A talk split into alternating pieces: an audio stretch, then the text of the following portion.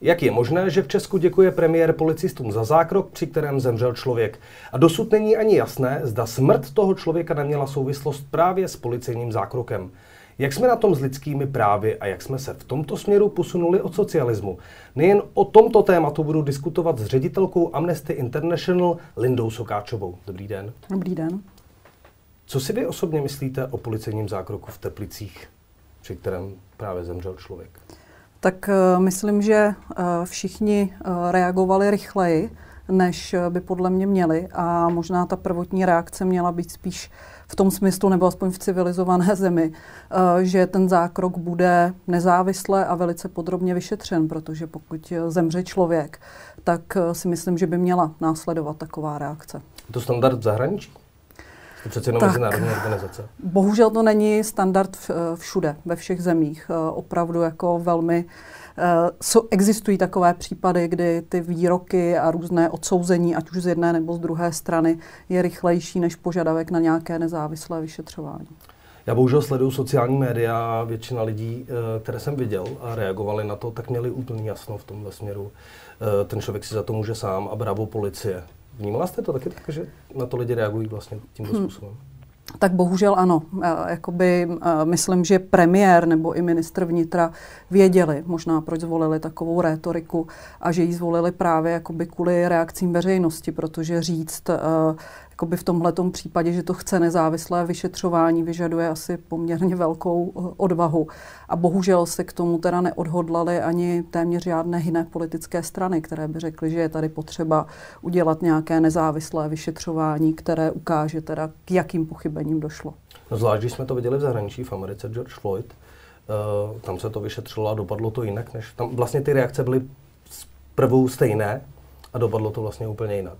Ano, tam se podařilo vlastně sformovat té občanské společnosti, nebo vlastně i byl to velký tlak veřejnosti, e, samozřejmě černožské veřejnosti, ale i těch, řekněme, intelektuálů nebo celebrit z, z řad vlastně e, černochů v Americe hodně pomohl tomu, že se to vlastně nemohlo zamést pod koberec a Tady u nás v České republice asi ten tlak není pořád uh, jakoby velký, uh, co je určitě pozitivou, nebo co by mohlo pomoct k tomu, že se to nepodaří zamést pod koberec, je stále trvající tlak vlastně nějakých mezinárodních organizací nebo i romských skupin vlastně v Evropě a nejen v Evropě. Neukazuje to trošku, na, jako, jak jsme na tom vlastně? Jak tak, se tady stojíme? Tak bohužel, bohužel to trošku ukazuje. Uh, ukazuje to možná i na to, že uh, před rokem 89 vlastně chování policie státní bezpečnosti bylo velmi problematické. Ale vlastně ta česká, československá veřejnost po 89. ani ta česká na tu situaci vlastně příliš nereaguje. My tady nemáme asi stejný tak velký problém s policejním násilím jako třeba ve Spojených státech. Ale jsou tady případy, Tam je to které... pořádek, bych řekl. Vlastně. Uh, určitě. Ale jsou tady případy, které vlastně by si zasloužily pozornost. A, a myslím, že především policie, aby policie se nějakým způsobem zlepšovala, rozvíjela ty svoje metody, jak třeba zasahovat v problematických případech. A mohlo by to pomoct vlastně nakonec i těm zasahujícím policistům a policistkám, protože by byli připravenější na ty situace. Tak ono by jim pomohlo, i kdyby měli ten kamerový systém, o kterém se tady už mluví 20 Určitě. let. A dosud to nemáme. Nepomáhají tomu trošku politici? Jsme se tu před začátkem pořadu bavili o tom, eh, o prezidentu republiky, který prohlásil, že 90% Romů eh, nepracuje a, a naproti romské výroky jsme tu už vlastně zvyklí, to už je vlastně nějaký politický standard. Nepomáhá to právě této náladě? No tak myslím, že ano, že to jakoby tyhle ty výroky vlastně nejvyšších politiků, ale třeba i nějakých jakoby významných osob společenského života jakoby přiživují a normalizují. Jo, dneska už bohužel je vlastně normální jako mluvit uh, rasisticky třeba o Romech. Uh, prostě bohužel, uh, bohužel to asi platí a vlastně přijde nám to normální a je velmi těžké jakoby se proti tomu ozvat, protože to vyvolává jakoby spory, hádky, takže lidi si, pokud si myslí pravý opak, tak to velmi často jako ty rasistické výroky nechávají bez odezvy, aby se vyhly k nějakým jakoby nepříjemnostem. Radši nic neřeknou, už aby dostali na ráno. A tak na druhou stranu, proč by nemohl běžný člověk říct, že Romové nepracují, když to řekne prezident republiky? Že? Přesně tak, jako dneska v podstatě, když řeknete, že to není pravda, tak dostanete odpověď, jako že se to zamlčuje, ta realita a že to, co vlastně jakoby zažíváme, když, když se jakoby kritizují protiromské výroky, tak uh, spíš uh, ta fakta, statistiky, data jsou braná jako nějaká fake news, než vlastně ta, ta skutečná nepravda. No. No, tak já jsem slyšel, že uh, existují kvóty na zaměstnanost uh, Romů, že tak například já v médiích pracuji, protože uh, redakce musela splnit kvótu. Že?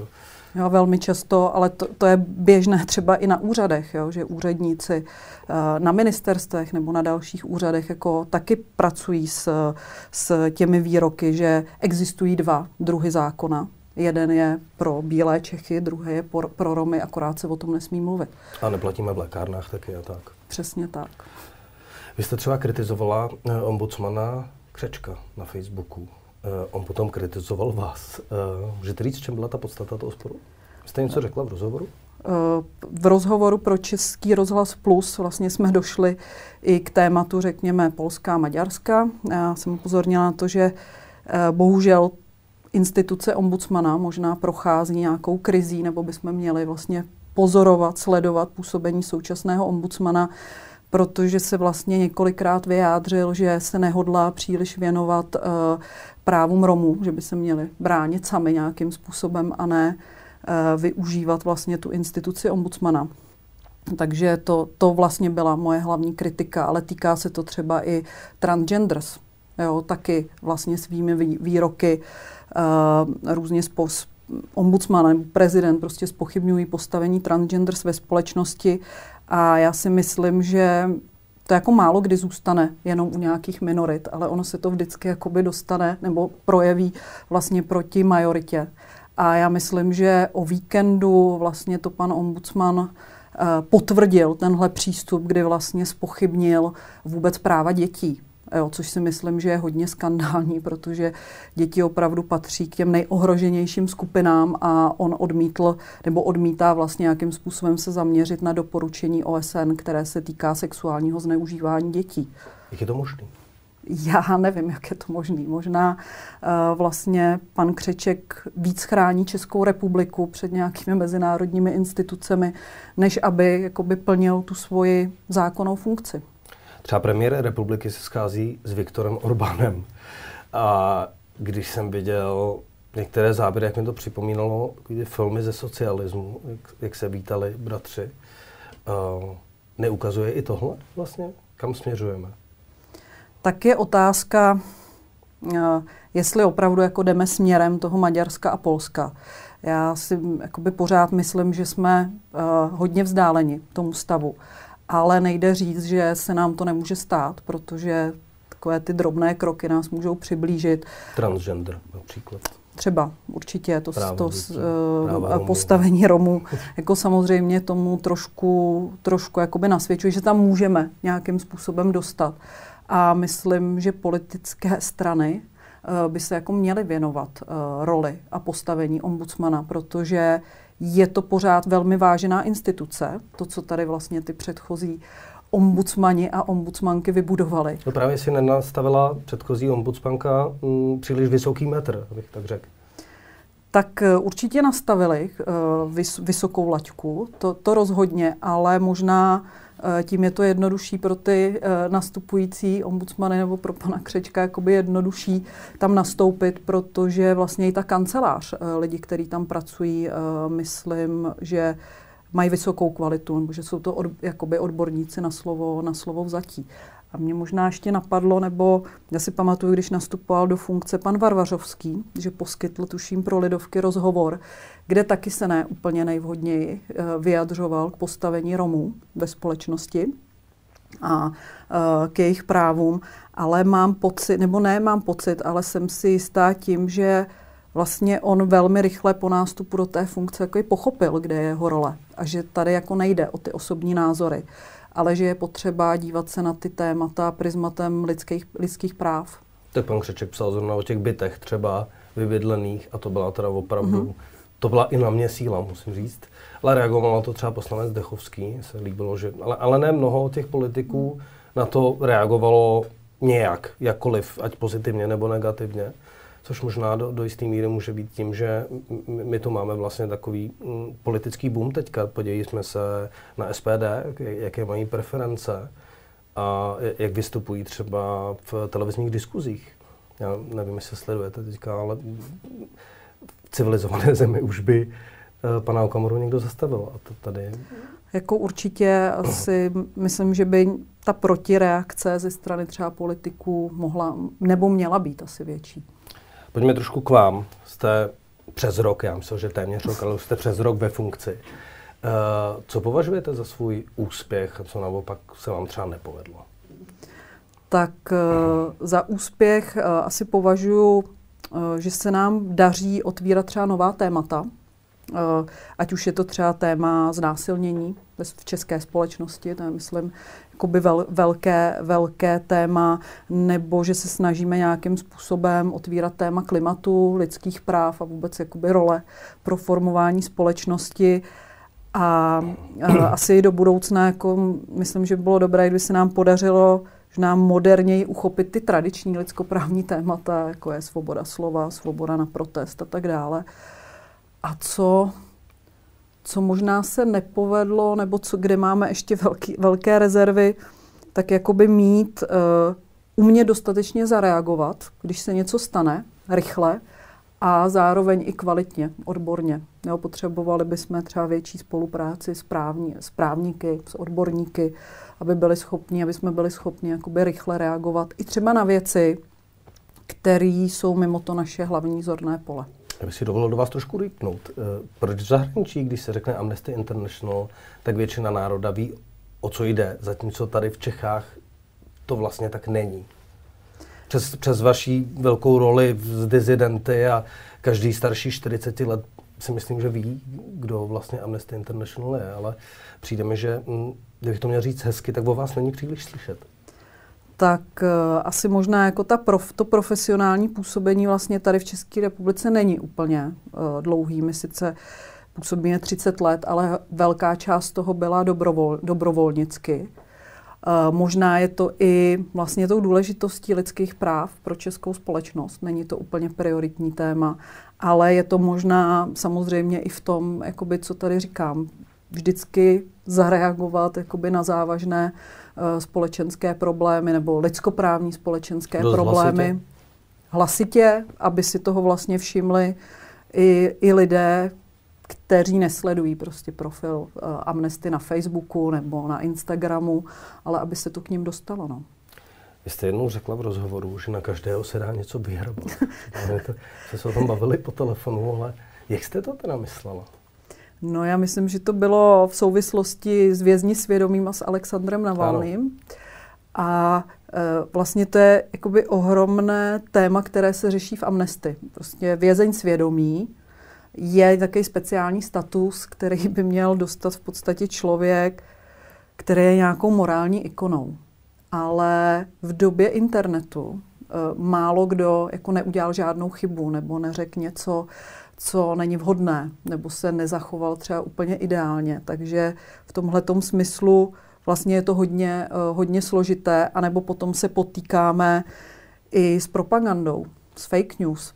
Eh, když eh, jsme třeba řešili případ Ramana Prataševiče, tak i v české veřejnosti od české veřejnosti jsme dostávali hodně negativních reakcí, protože se prostě objevily jeho fotografie z Donbasu, a vlastně bylo hodně těžké odkrýt, jsou to podvrhy, nejsou to podvrhy a vůbec vysvětlit, proč třeba bojovat za lidská práva někoho, jako kdo třeba není úplně světec. Tak já předpokládám, že jste byli teďka pod tlakem e, proruských nebo prorusky orientovaných občanů právě kvůli panu Navalnému. A vy jste dočasně vlastně vyřadili z, mm-hmm. z vězňů svědomí pana Navalného. Proč se to stalo? Tak stalo se to konkrétně kvůli jeho výrokům, které se týkaly muslimů eh, v, v Rusku nebo jakoby jiných národností. Ale pak jste to tam zase vrátili? No, já myslím, že to je otevřená otázka pořád eh, a právě to souvisí jako s diskuzemi, jak vůbec pracovat, využívat ten titul eh, vězně svědomí. Ono... Já bych asi vysvětlil divákům, vězeň svědomí byl například Václav Havel, kterého Amnesty International velmi podporovali za socialismu, když byl Václav Havel ve vězení. Já myslím, že když se podíváte na web Amnesty International nebo projdete Googlem, tak určitě tu historii najdete a je velmi zajímavá. Tak pro zajímavost, aby diváci věděli, o čem se tu vlastně bavíme. Ono, eh, to je, bych to tady asi neměla říkat, ale ono takovým dalším kontroverzním případem, eh, která, který je v historii Amnesty, tak eh, je vlastně vězeň svědomí a Nelson Mandela kvůli vlastně jeho podpoře jakoby ozbrojeného boje s apartheidem, taky to byl problém. Jo, takže to jsou vlastně jako věci, o kterých se příliš neví a asi to jsou uh, Vlast, asi to jsou vlastně také otázky, které se do dneška třeba v rámci jako globální amnesty diskutují a neexistuje na to úplně jednoznačný názor. Jste to trošku odlehčil, že máme složité téma. Pak jste přišla k lidským právům skrze punk? Mm, no, jako je to, je to pravda, je to pravda. Vy jste poslouchala punkovou hudbu a u toho Do jste... dneška. Pořád jste punkerka. Tak uh, já jako nevím, punkerka. jestli jsem punkerka, ale punkovou hudbu poslouchám pořád a uh, ty témata tam jsou. Jo, tak vegetariánka jsem začala být kvůli skupině Shelter, která tady vystupovala v Čechách, nebo nejenom kvůli tomu, ale byla to taková motivace k tématu vlastně třeba lidských práv v Kanadě, o kterých jakoby dlouhodobě se mu jako, mluvilo jako o takové ideální zemi, jsem se dostala taky přes punkovou skupinu Submission Hold, která vlastně už před, jež, před 20 rokama vlastně se zabývala jako tématem původních obyvatel v Kanadě. A to, to se o tom jako nemluvilo v mainstreamových médiích. Já myslím ještě jedno trošku složité téma. Vy jste v jednom vašem článku napsala titulek hmm. Nová pravidla sexu jen se souhlasem, jinak jde o znásilnění. Téma sexuálního násilí v Česku. Tady to je velmi netradiční věc. Jak je těžké toto, o tom vlastně mluvit, otevírat to? No, musíte se připravit uh, na hodně reakcí od veřejnosti, ne vždycky příjemný. Hlavně teda kolegyně, která se tomu věnuje u, nás v Amnesty.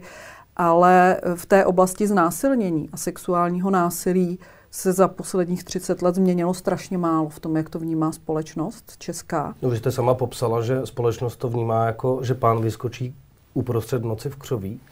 A v zásadě... Pokud dojde jako k znásilnění typu cizí, cizí osoba na ulici, tak je postoj veřejnosti jednoznačně odsuzující.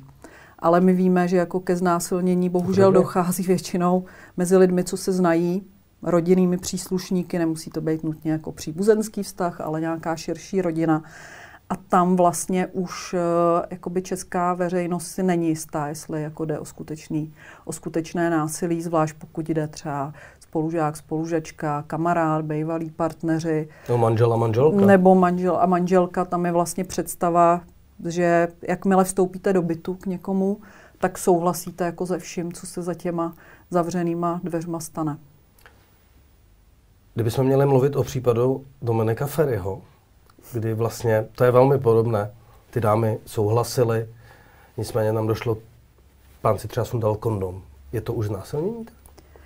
Tak eh, podle české legislativy si nejsem jistá, ale samozřejmě jako je, to, je, je, je to problematická věc a eh, já nevím ani, mm, já neznám úplně detaily toho případu, to ale po těch, po eh, těch výpovědích třeba, co zazněly, tak jako je otázka, jestli, jestli tam byl opravdu jako souhlas. Jo? Jestli některé ty kroky by nešlo vnímat, nešlo vnímat jako nesouhlas, jo? pokud někdo utíká třeba zabarikádovává se za dveřmi a tak dále. A co je hodně velký problém vlastně u sexuálního násilí obecně, že jako zhruba půlka, půlka těch obětí jako zareaguje uh, tím, že není schopná vlastně reagovat, není se schopná bránit, jo? je to takový zamrznutí. Takže proto právě uh, se hodně mluví o tom, že je nějakým způsobem důležitý vyjádřit souhlas. No to nemusí být nutně, že řeknete jo, nebo podepíšete smlouvu. Já si to neumím představit, že byste za mnou, teda asi nevy, ale manželka přišla se smlouvou a dala mi ji podepsat. Já to, no teda, to není o písemné smlouvě, ale... jo, je to, to můžete vyjádřit, já nevím, uh, nejenom řečí, jo, ale nějakým dotykem nebo prostě gestem. Jo, jsou různý a e, různé metody, ale myslím, že by bylo jako skvělé, kdybychom se naučili jako zeptat, jestli někdo má náladu jako na, na, na, na to, že s, e, s ním chceme mít třeba sex. Možná by to bylo otevřenější. Kdy si myslíte, že se to tady změní? A to je, to je stejný s lidskými právy, stejně s vnímáním znásilnění, stejně s Romy. Kdy, kdy tady nastane nějaká změna? Tak to já nedokážu. Nebo doufáte, že nastane nějaká změna? To je tak doufám, otázka. doufám, že ano. A třeba v té oblasti sexuálního násilí nebo znásilnění, jsem možná optimistická mírně, protože pro mladou, mladá generace to prostě fakt vnímá jinak. Jo, vnímá to, že je důležitý o tom mluvit a že prostě není v pořádku na někoho sáhnout, pokud prostě nějak předem nevyjádří souhlas. Že plásnutí po zadku v hospodě? Tak uh, možná to někomu nevadí, ale možná taky jo. A myslím si, že to není, není jako nezbytně nutná věc, aby se tak lidi mezi sebou chovali nebo plácali se po zadku. Že to nikomu asi, když nebude mít to možnost někoho plácnout, že mu to asi život neskazí. No, no ale chci tím říct, že třeba u mě za mlada to byl naprostý standard. Dnes, dneska už se doba v tomto směru změní. Já neříkám, že to je správně, samozřejmě. Jenom říkám, že se to zkrátka změní. Asi poslední dotaz. Co, co vy konkrétně, nebo vy jako organizace uděláte pro to, aby se ty věci měnily? Jste ředitelka velké lidskoprávní organizace, máte možnosti. Když něco řeknete, má to váhu. Tak co pro to uděláte vy konkrétně? Eh, tak uh, myslím, že máme možnosti v tomto nějakým způsobem ty témata zviditelňovat, dostávat mezi lidi. Uh, byť třeba nejsme tak velký jako Amnesty v Belgii, ve Švédsku, tak máme poměrně široký spektrum podporovatelů, jsou to tisíce, takže v rámci České, ani České republiky to není málo. A myslím si, že velký prostor je tady právě jakoby v rámci advokační činnosti nebo advokasy, kdy to je jako lobby. Představme si jakoby lobování u těch zainteresovaných, uh, zainteresovaných orgánů, ministerstev, politiků a pak uh, kampaně. No. Jít prostě s těma tématama mezi lidi. Nechtít, aby jako zaměřili svou pozornost na nás, ale jít, jít prostě k lidem. No. Není už dneska pomalu čas na to jít na internet, místo toho jít k lidem? Všechno stejně řeší na Facebooku? Ur, jako dneska bez sociálních sítí to nejde. Prostě k lidem se nedostanete, ale pořád prostě ten fyzický kontakt má něco do sebe. No. A lidi se těžko natchnou bez toho fyzického kontaktu. Já vám přeju, aby se jich nadchlo co nejvíc a díky, že jste přišla. Já taky díky.